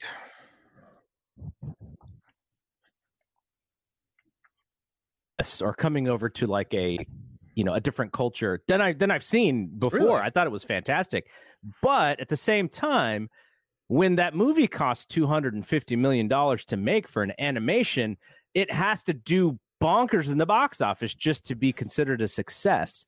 And so, the less these movies are considered successes, the less some of this Pixar animation is going to be greenlit, and uh, and that's that's kind of the the issue with a lot of these these uh, box office, you know, summer box office kind of movies uh, as a whole. Like, just they're under delivering what the expectation is, and I would say that the expectation is probably way too high. Absolutely, and Yeah. you know that's so they're just being set up to fail. Go ahead, Mike. I've talked too much. No, and I would say, you know, since since the pandemic, um, you know, movies people just aren't going to the movies as often as before, unless it's something extremely special, right? Like to me, Indiana Jones is special, right? Like that to me, that's that's my childhood. So I was excited to go see the new Indiana Jones. Guess how many people were in that theater on a Saturday? Seven people were in that movie theater on a Saturday, and this is one of the nice theaters, dude. You can get like dinner there, like they they bring it out to your table. Like I, I did it up right, like I was by myself, so I was like, screw it, I'm treating myself. So I went, I had a whole spread. There was seven other people in the movie theater, and this was supposed to be one of the biggest box office, um, you know, smashes, and it really under delivered too. They spent so much money on it, thinking that they were going to get people out to the theater, and it just didn't work. And so now they got to try to recuperate it from people. Hopefully, people will want to subscribe to Disney Plus once that hits the the the service. But guess what?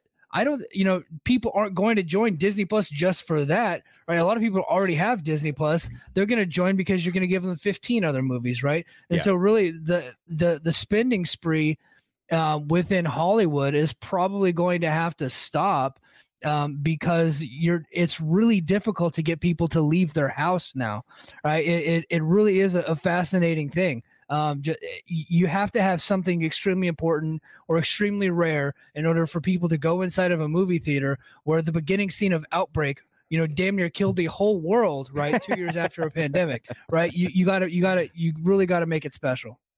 Like, check this out. In the 1980s and 90s, home video revolutionized the way studios can make money. If a movie I worked at Blockbuster, man. Me I too. get it. Me too. If a movie failed at the box office, it could find new life on s on home video. One of my favorite movies, A Nightmare Before Christmas, died a death at the box office. Disney had no idea how to market it. They were like, "What is this thing? How, what do we do with it?" Turned out, it felt like like kids fell in love with it. A generation of kids fell in love with it on home video. Now it has a chance to learn and to become something new. So it wasn't a box office smash; it was a home video success the game is different now, right? Everything has to be a blockbuster. That's impossible. If everything is supposed to be a blockbuster, nothing could be a blockbuster. Yep. Does, there's not enough money to go around like that. But now, where these movies that failed years ago could find new life on home video, now what do these streamers do? Hey, man, we'll give you all these movies, everything you can want, tip of your fingers, 10 bucks a month. 10 mm-hmm. bucks a month. Oh, consumers like, well, that's fantastic. 10 bucks a month. I can watch all these movies. That's absolutely great. You just said, Mike, how does Indiana Jones find a new audience when they're not going there? They're not going to discover. Like the best part about the blockbuster, you could wander around, you discovered these movies. Like mm-hmm. discoverability is so much more difficult now. And now there's no financial incentive for these companies to do that, right? If a movie fails, they're pulling it off the streaming service. Because there is no vehicle for them to make money with it. And right? then they're licensing it to some something else if they can get some if they get lucky enough to do for it. it, If yeah. they get lucky enough to do it. But it's just like we have we have set up a system to fail. And this is kind of what SAG and AFTRA and the WGA are fighting against is that there's there's no there's no way for something to succeed anymore. Right? We've we've artificially inflated these budgets. Why did Indiana Jones movie cost 300 million dollars? It there's it makes absolutely no sense why that movie should have been that expensive. But here we are. Now anything is a failure, right? and nothing can be successful anymore. Guardians worked and Avatar 2 worked. Mario Brothers. Everything else has been a failure. looks like it looks like Barbie will work, and that that has. I don't think that's necessarily a surprise, but I think The mar- the The marketing what- what- campaign on that. yeah, it, it was it's very smart. Mhm. and uh, I wasn't. If if you told me on paper a Barbie movie, I would be like, hmm, that sounds weird. But the way Oh, yeah. that the way that they're marketing it, it does actually look pretty fun and interesting. Um, I know that we weren't necessarily talking wrestling, but I think Oops, the comparison of wrestling with the rest of entertainment that is like that's the competition. It's not just WWE versus AEW Tony Khan is coming into this ecosystem of having to deliver content against so much more competition than ever. And Mike said something about you know his phone as competition. I don't think people even think about that. I subscribe to uh substacks and sort of that kind of written content you know I don't it's not as many as i do for the you know the television streaming services but it, it's a fair amount. And uh, my my most used app is actually a sports news writing app called the athletic. I use that more than anything else and that is also 10 bucks a month. So it's com- competing against all of this stuff just to kind of feed our entertainment.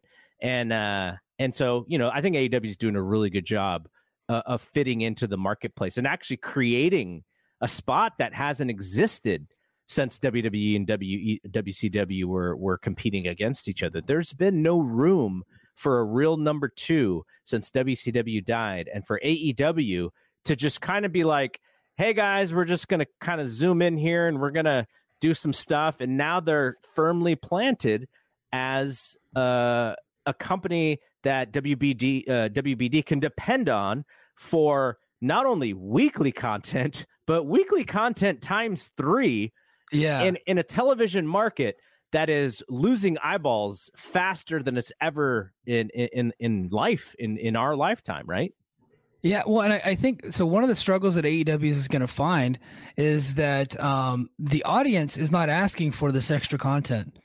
They're Yeah. just not. I mean, because there's a tipping there's going to be a tipping point i don't know if it's Right. here or coming but there, there is a it- tipping it's point. not like it's not like Dynamite was getting so popular that they needed to add, you know, Collision. That just wasn't the case. The the the people that are asking for the more content are the content providers or the content buyers. That's who's asking for the more content. It is really good. It would really work best if the audience grew so much that you're like, you know, we can't feed them. We have to feed them more because they keep asking for more. But nobody was really asking for more than what they were already providing. Um, and now they're to get into, you know, providing more pay-per-views. So now they're like, hey, look, the audience isn't really asking to give you guys more money. Right. But now you're going to start asking them for, for more money. We're, we're going to do the 12 pay per views a year, possibly, unless they all go to max, which we don't know if that's going to happen. And then now we got all in coming up at, at Wembley. And then we, where they're going to be shelling out, asking for the audience for 50 bucks. Right. And then the following week, they got all out where they're asking the audience for another 50 bucks. Right. I, I apparently there might be a discount coming. I, I don't know. But it only like, like, um if you're starting to sell like so say you have like a, a, a video store right?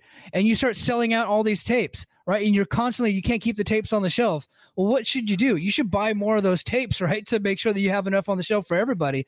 That's not really what's happening here right? Like these numbers are not exploding to an astronomical level where you feel the need to to feed people more. You're just creating content for the sake of creating content. It's it's there it's in their business plan. If the money if the money is there you take it because it you you create uh you know less risk in that way by having more more you know more, more involvement with with the company that they trust you. And so but you're 100% right uh dave meltzer and i talked about this on wrestling observer radio in that who knows what is really going on. Like I'm sure Andrew's story is probably pretty right on, but we don't know the nooks and crannies. Now, the thing that I suggested was could could the BR app uh could they give all in for free with the idea that we are going to push all out through all in now all I, all in is kind of becomes like the all out hype show to get more people to, to buy i don't know if they could do that because it's still there's still costs involved into putting that show on on a streaming app. Uh, there is bandwidth that you also need. You don't know how many people are going to hit the thing. So eh, that could be a costly experience for free. But I just think if you are if you are selling two shows back to back, it kind of adds to what you were saying, Mike, where it's the all of this new content, and now you are making your fans possibly choose between one or the other, and AEW fans have not had to do that yet. Yeah, and and the choice the choice might be simple for American fans they're probably going to go buy the one that's happening uh, in America on American time, right? Like it's going to be in prime time in the states. That's probably the one that they're going to go with. I know you have some thoughts, JD. I think this is a disaster. I really do. Um, you know, we're kind of in in the loop. We hear rumors and stuff like that. I think a lot of people have been hoping that that that AEW follows WWE's path and puts their their PLEs, we would call them, on Max. So I think we've all kind of hoped that. And then um when this I, I got real upset when because I bought my tickets to All Out. That's in Chicago. Yeah. Like I yeah. go every year. It's down the street from where I grew up or used to be. Now they moved into the city. So I'm going. Like I'm taking my kid there. That's what we're gonna do. The fact that I'm being asked to pay a full price pay-per-view the week before, right? I find to be as a consumer upsetting to be quite frank. I think that you are, and I get it, you trying to maximize as much out of me as possible. And I don't like having an adversarial relationship with these companies, but I feel like I'm being put into that spot. And like, it makes me now, I mean, like, and then I thought today, I don't buy that the infrastructure isn't there to support streaming live sports because they do it with, they've done it with soccer. Mm-hmm. Mexico's HBO Max or Mexico's Max is streaming Triple Mania this weekend. Mm-hmm. They have the infrastructure. When I, I, mentioned this before to you, and I'm like, I think what they want is the infrastructure to charge us more for it through Max, not through BR.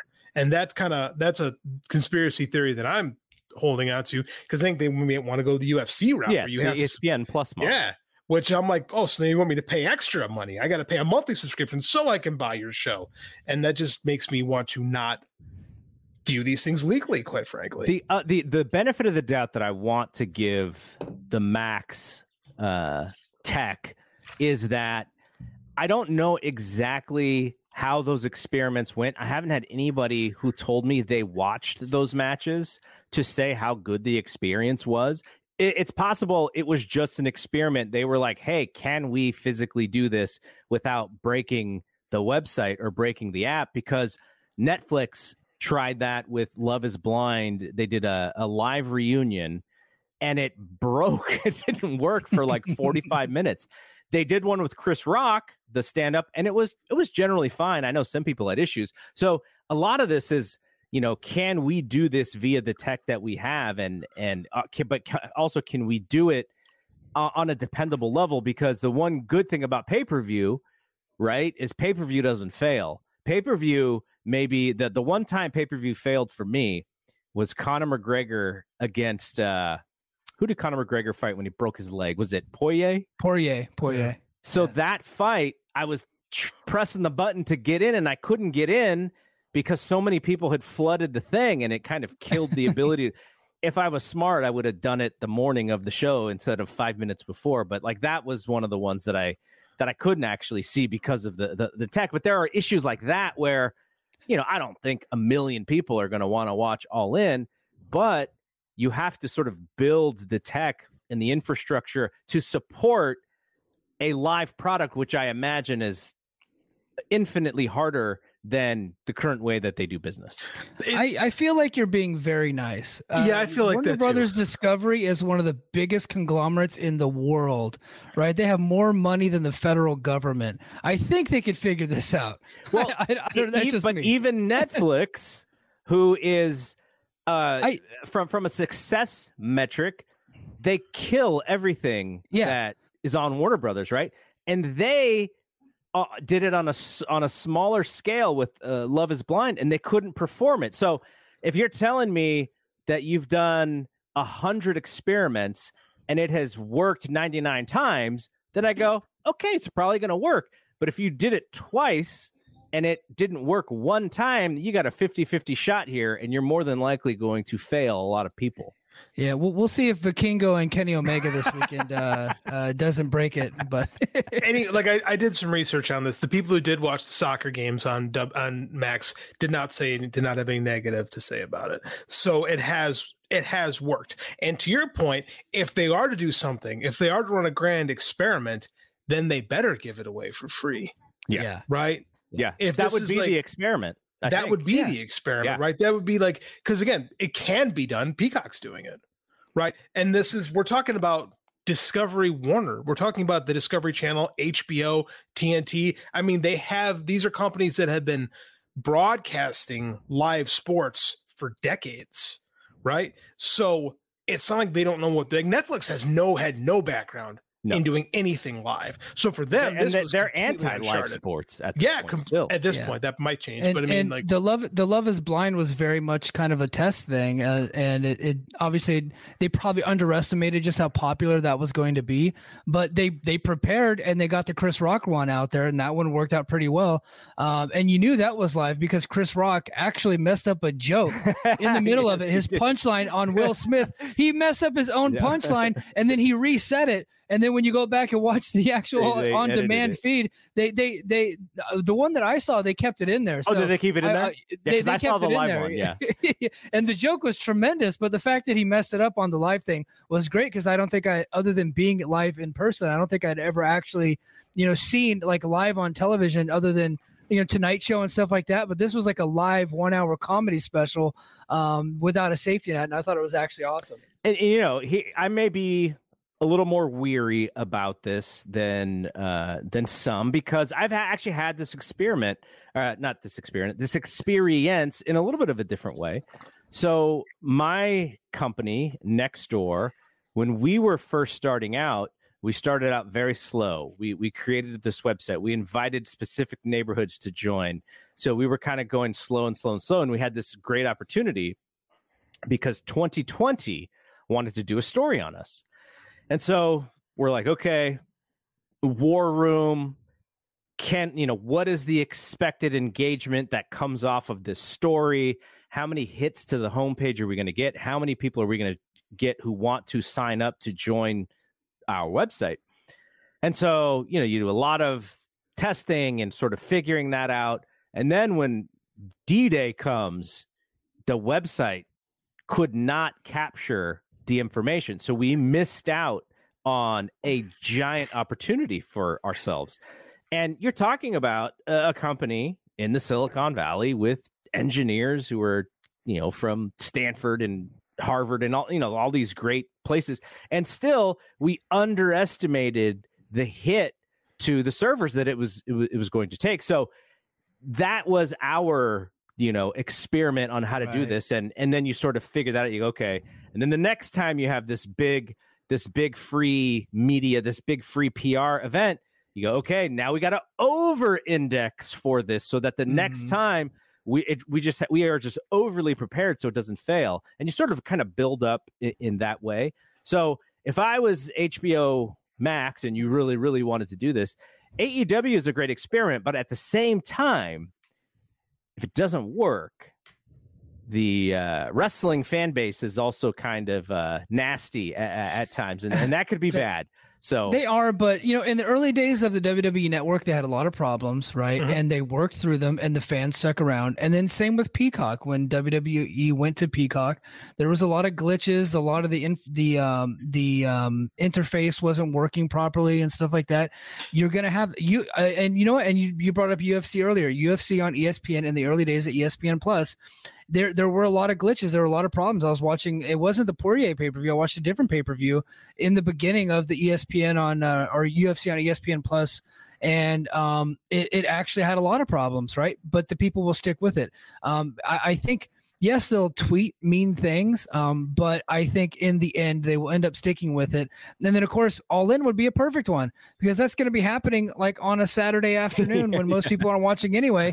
They'll likely just watch it on demand later that night. I think you know, kind of like what a lot of people did with Money in the Bank that happened in London recently, where you had yeah a good portion of the people watched it live, but there are folks like me that waited until like normal wrestling time to to end up watching it. I think Mike's right. I think this is the. I think it's an experiment that you have to at least try, and if you fail, it's re- like it's not like BR works perfectly every time people order off it. no, right? There's every time there's a pay per view, people are like, "Ah, BR sucks" because it does. Yeah, So I mean, I, like, I would choose pay per view if I had the opportunity, but I don't have a cable system anymore. So if I I, I am going to get it through BR because I'm having friends over. So it'll be Yeah. if it doesn't work, people are going to be mad.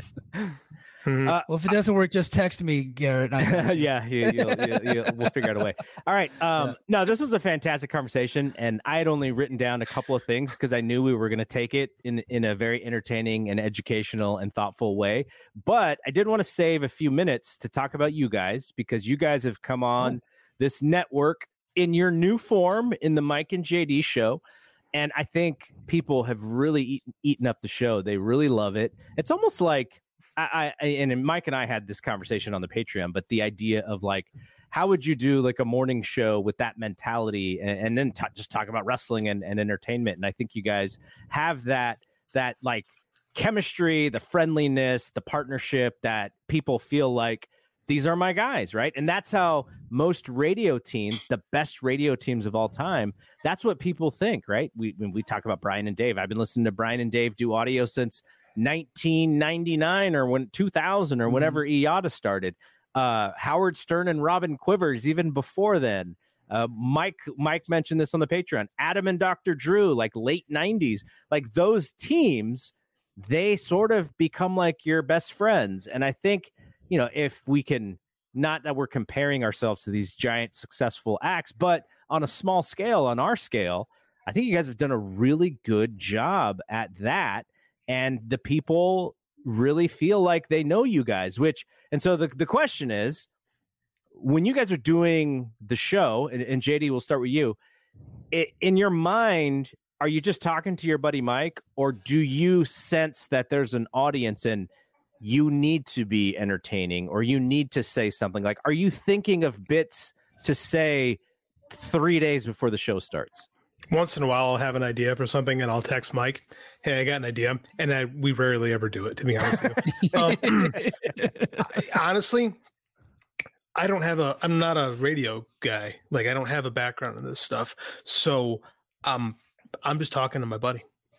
Right? I don't think about and because a lot of times we'll just try things. Yeah. Right. Like we were getting crap in one of not our Discord, but another Discord. Someone's like 41 minute money the bank preview. I'm not listening to that. and I I remember like, well, we were trying something to see if it was gonna work on YouTube. Like we'll do stuff like that. But I mean, Yeah. ultimately it's just like Mike and I talk. And Mike do Mike's the captain of the ship. I just I'm I'm his wacky co-host. So you know what I mean? I just kind of come along and kind of go with the flow of things. So I, for me, I just I'm just talking to my buddy. It's I talk to Mike like twice a week and like this is uh it's my chance to hang out with my friend But you, Mike? Yeah. No, it's it's very much the same. Like I, I do plan a little bit, but I don't really plan bits. But I do. I have like bullet points because I need to keep the show on track. Mm-hmm. Because if I don't, we can just go off of the rails and easily.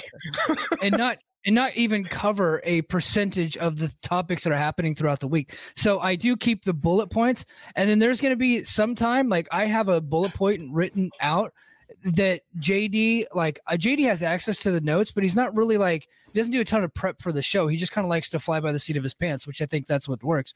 So I will have a bullet point in there and I will say it and I know it's to set him off or I know like I just know in my head if I say this, it's either to make him mad or he is going to laugh his ass off and it's to happen, but there's no there's no like planned bits, right? There's no planned jokes or anything. It's really just us riffing off of each other. Like a lot of times that people are have um, really liked my transitions, right? Like, hey, speaking of this and blah blah blah. Like, you know, speaking of sucks, PCO just come out. You know, something like that. Like, like I, I, you know, that is just a very natural. Like, this is just the way that I talk. Like, if you work with me, right and you're like in um where i work it's kind of like it's me and my flight commander and then we have two other like a junior officer and a junior non-commissioned officer that kind of works with us. That's kind of how we're we are all day we're telling jokes we're busting balls we're getting shit done um, we have a plan of action for the day but we attack it and we have fun doing it. And really they'll say something to me and i always have a really quick comeback. And i don't know if it was just something that i was born with or what but i always have like eh, no matter what happens i can think of a funny thing to say about just about anything and i typically do it pretty quickly. And jd has that has that within him too right? We don't really need to plan out bits. We don't practice bits. We don't have sketches. We don't we don't do any of that stuff. We just have fun. And we're like we're just two dudes talking about our favorite hobby um, Yeah. and we like to bring the audience in on that fun as well and we like to have guests on and bring them in on the fun and i like to make the guests a little bit uncomfortable right so Yeah, so true. does J. So does JD. Poor Scott E Wrestling. I was introducing Scott E Wrestling one time, and I was like, he's he works for Fight Game. He works for uh, Wrestle Purist. He's working for Voices of Wrestling, and and JD out of nowhere goes, yeah, Scott's kind of a whore, and, I- and I just I lost it. And, like we, this was our first time meeting Scott. We hadn't even met Scott at this point. Like, oh wow, and then. And then we had John Muse on for the first time. We've been working on Muse for six months, right? Easily. Like this was a guy we've been trying to get him for six months, and it's not that he was refusing to do it; it's just schedules just weren't aligned. yeah, he's a busy he's a busy guy with his job. The, the guy's the guy's got a really serious job, and he's also got a gig with baseball, and he does a lot of stuff, Yeah. right? So we're we're work. We have a group chat. We're working on getting him for six months. I almost blow the thing within ten seconds because I immediately bring him on and I go, and Dave Meltzer's favorite booker, John Muse, and he goes, "Holy shit!" so, we, but I, I, you know, we we like to do stuff like that. We like to pick on each other. We like to pick on our guests. We do it in a fun way, and we bring everybody, and we pick on Garrett when he's not even on the show. Garrett's not even been on the show, but he's the boss. So you naturally you got to poke at the boss. Yeah, I'm I'm ultimately the like antagonist of of every show. I, I, I hear that a lot, um, Yeah. but it's it's an easy sort of mysterious character in a sense. Uh, but Mhm. okay, so let's end this with kind of a serious question here because uh, none of us. We, none of us are reporters technically. We hear stuff. We have friends who know stuff. Yeah. We have connections of people who know things, but we ourselves are not in there uh, talking to people in the know and actually uh, figuring out whether or not this report is true or not. Now, we just went from a time in which the president of the United States was a fan of misinformation, and I'm not talking about Joe Biden. So it almost became casual for people in social media to just say the the craziest stuff because there was nobody to check them. If nobody is going to check the president, then who cares what I say? Like let's just get wild and crazy and and let's just misinform people. And I always think about that time frame when we're doing these shows because you know the stuff in that stuff that we say it could be 100% right on the day that it is told to us and then it kind of changes and things that we may say just turn out to be false um, as you guys talk about uh, rumors or if you have hot takes on the topic of the day such as this idea that aew all in is going to pay-per-view we don't know that for truth none of us have an angle to send Tony Khan. uh, I mean, I, I can send him an email, but he's not going to reply. Um, but we don't have that connection. So we're going off of what somebody else says. Uh, how do you guys deal with this idea of the hot take or the rumor or whether or not or how responsible we are for actually what we are telling the audience. And Mike, since you're kind of the Yeah. leader of the ship, I'll let you go first. so you you can't be afraid to eat shit right and sometimes you have to take chances what i won't do is i'm not a journalist and i'm not talking to people myself. I'm only talking about stuff that's already in the news. So mm-hmm. what jd and i do we're not breaking stories we're not investigative reporters. Some what we a lot of times what we're talking about if it's like a specific story we've probably known about a little bit over the over like a couple weeks span and then it's finally hit the news waves and it's typically broken by Dave or it's broken by Sean Ross Sapp or Andrew Zarian or Mike Johnson. Like that's the big four, right? Of the guys that are breaking these stories right now for us. Uh, and you know who's getting really good as Joe Lanza, actually. Joe Lanza for Voices of Wrestling is doing a great job with that too. But so, Guest- so guest those are, of uh, the Mike and JD show. Yes, yeah, yeah. Our one of our guests, right? Great guy. Um, so we we are talking about the news stories that they're breaking, and if we hear something kind of like to to add a little bit of context, we we we don't like outright say this is exactly what it is, yada yada yada. But and I'll give you a perfect example of when we had to eat shit. The the television deal for AEW, the billion dollar deal. We it, we didn't break the story because we're we don't do that, but it was out. Wade Keller had just talked about it, Mhm. so we felt comfortable. It's like, hey, Keller's talking about it. They were talking about it on Voices of Wrestling. Um, somebody had asked Dave on Wrestling Observer Radio. I can't remember if it was you or Brian. So the conversation's out there. So Yeah. JD and I went. It's like, yeah, the conversation's out there, and we think it's we think it's going to happen, right? Without and we didn't really say it as if we were reporters. We said, hey, we th- we're we're all in on this deal. We think this is going to happen, and yada yada yada. And that was probably our mistake was being so absolutely sure that this was going to happen so then a couple weeks later when nothing really happened we had to then go back onto our, our podcast and i think I, I think that um, a lot of times when a reporter makes a mistake or like the new york times when they make a mistake the the the the the misinformation's on the front page but the apology is on the back page right?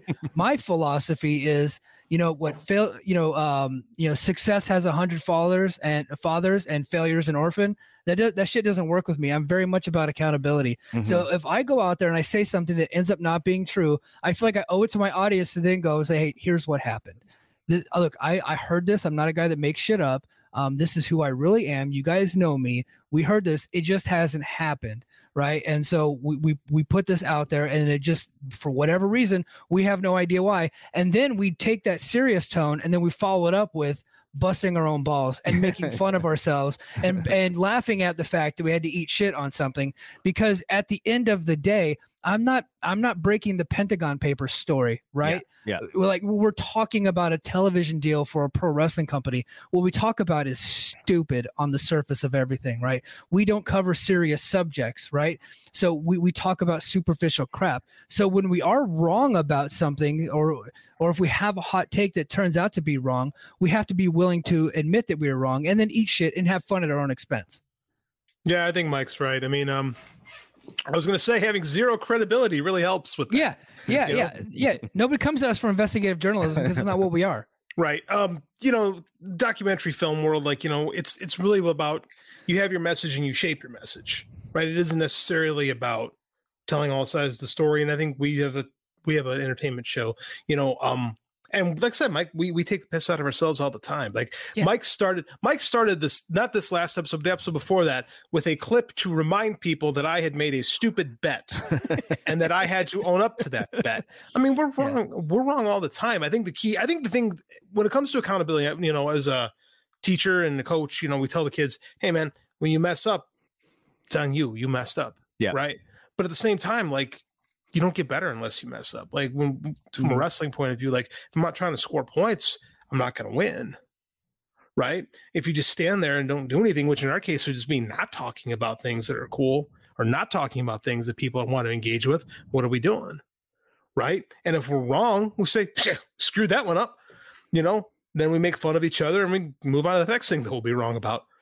yeah and you know when i when i mean misinformation i don't mean you know joe rogan bringing on people who are saying you know coronavirus is not real and stuff like like uh, like what mike said we're not doing something that is utterly important to the survival of human beings we're just like talking shop Yeah. But but talking shop sometimes can take on a little bit of bad faith, and that's not what we do. We're having fun, but we're not, you know, trying to make people feel bad for liking something or for believing in something. no, and I- and, you know, go ahead, Mike. Sorry. the, sometimes sometimes there's people out there that will take what you say and purposely put it out of context and try to make it say that you're you're this right?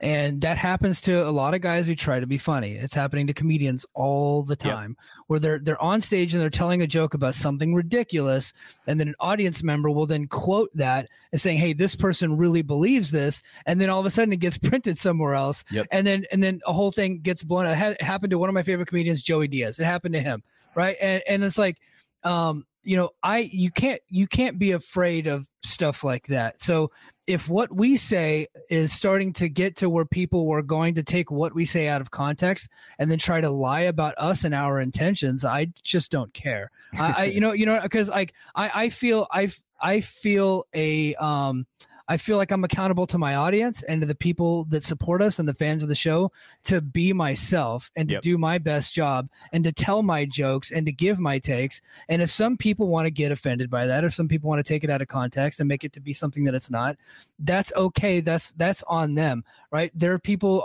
that have been mean to us in YouTube comments, and I welcome it. Bring it on. I do not care. I got thick skin. You dude, uh, guys, I've been to war. You, there's Yeah. nothing that you guys can say that's really going to affect me. But if it gets to a point where I just can't say anything, right, to where we're like, it, uh, it's like, you know what, like, uh, look, this isn't paying my mortgage, right? Yeah, we So- find we so, find it's- uh, a new medium yeah, when that happens. yeah, yeah, no problem. I, I have never met an argument that I wasn't willing to have. Right. Yeah, so uh I'll if I feel like I'm right about something, I'll argue it to the death. But at the same time, I mean, I mean, who cares? Right? Like Yeah. this is we talk about wrestling, man. Yep. Yep. Mhm. It's wrestling. One hundred percent. Hey, this was awesome. I'm really glad uh, you guys were available tonight because I, you know, in the back of my mind, this show is kind of the end of the week for me, and then it all starts again. So, well, sometimes it starts again on Sunday if I'm talking 49ers, but like it's kind of like a way for me to just sort of end my week of all of these podcasts that I do, and I kind of get a little bit anxious come Wednesday, Thursday, if I don't really know what I'm going to do on this show. So when I reached out to Mike, because Mike and I had talked, and Mike's like, I don't have anything to do all week. And I'm like, okay, in the back of my mind, Mike and I can do something. And then I, I mm-hmm. don't remember, I think it was Spider Man. I literally think it was going to see Spider Man. And I was like, I have to have JD on because this Spider Man thing, like, it just got me thinking about other creative stuff as it relates to to uh, other other entertainment. So really appreciate you guys jumping on here. Uh, you kind of saved my butt as far as this show is concerned. So uh, you guys just put your show out earlier on Friday morning. Check out, download Mike and JD show if you haven't yet, uh, and hopefully you enjoyed this. And like I said on uh, later today, uh, go to patreon.com front slash fight game media, and you'll be able to hear their uh, their Patreon special episode on the uh, invasion. The, in- is is it the invasion angle? the WCW invasion of the WWF. So, uh, real quick, just to sell it to your audience. Um, so we actually we actually start from January of 2001, and we go through the observers all the way through the invasion pay per view. Um, and the reason why I stopped there is because I had already had nine to ten pages of notes at this point, just dealing with the the the almost sale to Fusient Media, the the eventual sale to to Vince McMahon, and then going into what was supposed to be a WCW relaunch, the WCW Raw era that was supposed to happen. We go through the whole thing, and I had to stop at that pay per view because if I didn't, it would have been a six hour episode, uh, and it's really late where JD is at whenever we record, so we had to cut it off. So what we're gonna do is next month, so the the the audience is gonna get this for free. We're gonna Yeah. give you a little bit of taste of it. We're gonna give you just a taste, just a taste, just a taste, and then you're gonna get hooked. And then what you're gonna do is you're gonna go to your pocketbook, you're gonna dig down into your seat cushions, you're gonna find five dollars, and then next month we're gonna give you part two where we go from after the invasion pay per view all the way through Survivor Series 2001, and then the Monday Night Raw afterwards where Ric Flair shows up, which is the the act the actual end of the the the invasion of the WWF. So that's what we're gonna do. There is an observer. I think it's coming in your research where Dave Meltzer does the whole. I don't like fantasy booking, but here's how I would have done the the uh, ECW WCW invasion thing. Let me know when you get there because I remember reading that when it happened, and uh, let me know the date because I want to read that Yeah. again. Yeah, Uh, yeah. No, I, I, I will. And then, you know, I think we're we're gonna work on Muse. We, we maybe we need to come at him as like a triad and try because he, you know, he was he played a little bit of part of Uh-huh. before the sale, right? Uh-huh. Um, and he also had a really good idea for how to book that. And I'd like to see what Dave wrote about how he would book it. And I would really like to hear his thoughts now on that. Um, that would be awesome. Yeah, that'd be amazing. I bugged John about this because we literally talk to John every day. Yeah. Like Yeah. like Mike and I literally talk to him every day. So I would love to have John tell his story of his like it's like mythical at this point in, in wrestling circles. Have you seen? Has he sent it to you? Has he sent Uh, the, the the Jericho thing to you? I can neither confirm nor deny that I have seen it, but I I know about it. I know more than the average bear. So I would love to hear. I would love to have people listen to kind of what could have been in an alternate universe, and tell me that Stephanie McMahon booked better than my friend John because it's not true. I had an idea for a project that I reached out to John about, and it just did not fit in the timeline of all the things that I had to start doing. The idea was to uh, watch the the TV and um, go over his storylines and sort of how he, how he was going to do th- this sort of thing versus how they did it, and we were going to kind of compare and contrast and. I it's something I still want to do, and I want to involve him in that way because I think he's a, he's a really smart guy, yes. and, and we just never had a chance to do it. So hopefully, um, at some point I can. But yeah, that that whole thing is fascinating. To long time Wrestling Observer readers and Wrestling Observer Radio listeners, John Muse is like a mysterious character in the universe of of, of those uh, of the written and and the the audio shows because Meltzer would just bring him up as if we all knew who he was and just act like yeah you guys know John Muse and the X Y and Z and he did this this and this. And it would be like I don't know once a year he'd just bring this name up of John. Is like who's this mythical guy? And then I you know finally got to meet him when when he started coming to events and and stuff. So now yeah I talked to John uh, a good amount as well. He's a he's a really good guy. And yeah you guys should totally get him on. I think that would be fascinating to listen to. He's like the John's kind of like man. our, he- and he's he's kind of been like our big brother. We're like his two little Kinda. idiot brothers. Yeah, we are. We're, we're the two children who bother John all the time with stuff. So yeah. yeah, there you go. There you go. All right. Thanks again for Mike and JD, as well as uh, Jeremy Finestone. I am Double G. We'll see you when we see you. Peace out. Everybody in your crew identifies as either Big Mac Burger, McNuggets, or McCrispy Sandwich. But you're the filet fish Sandwich all day. That crispy fish, that savory tartar sauce, that melty cheese, that pillowy bun. Yeah, you get it. Every time. And if you love the filet of fish, right now you can catch two of the classics you love for just $6. Limited time only. Price and participation may vary. Cannot be combined with any other offer. Single item at regular price. Ba-da-ba-ba-ba.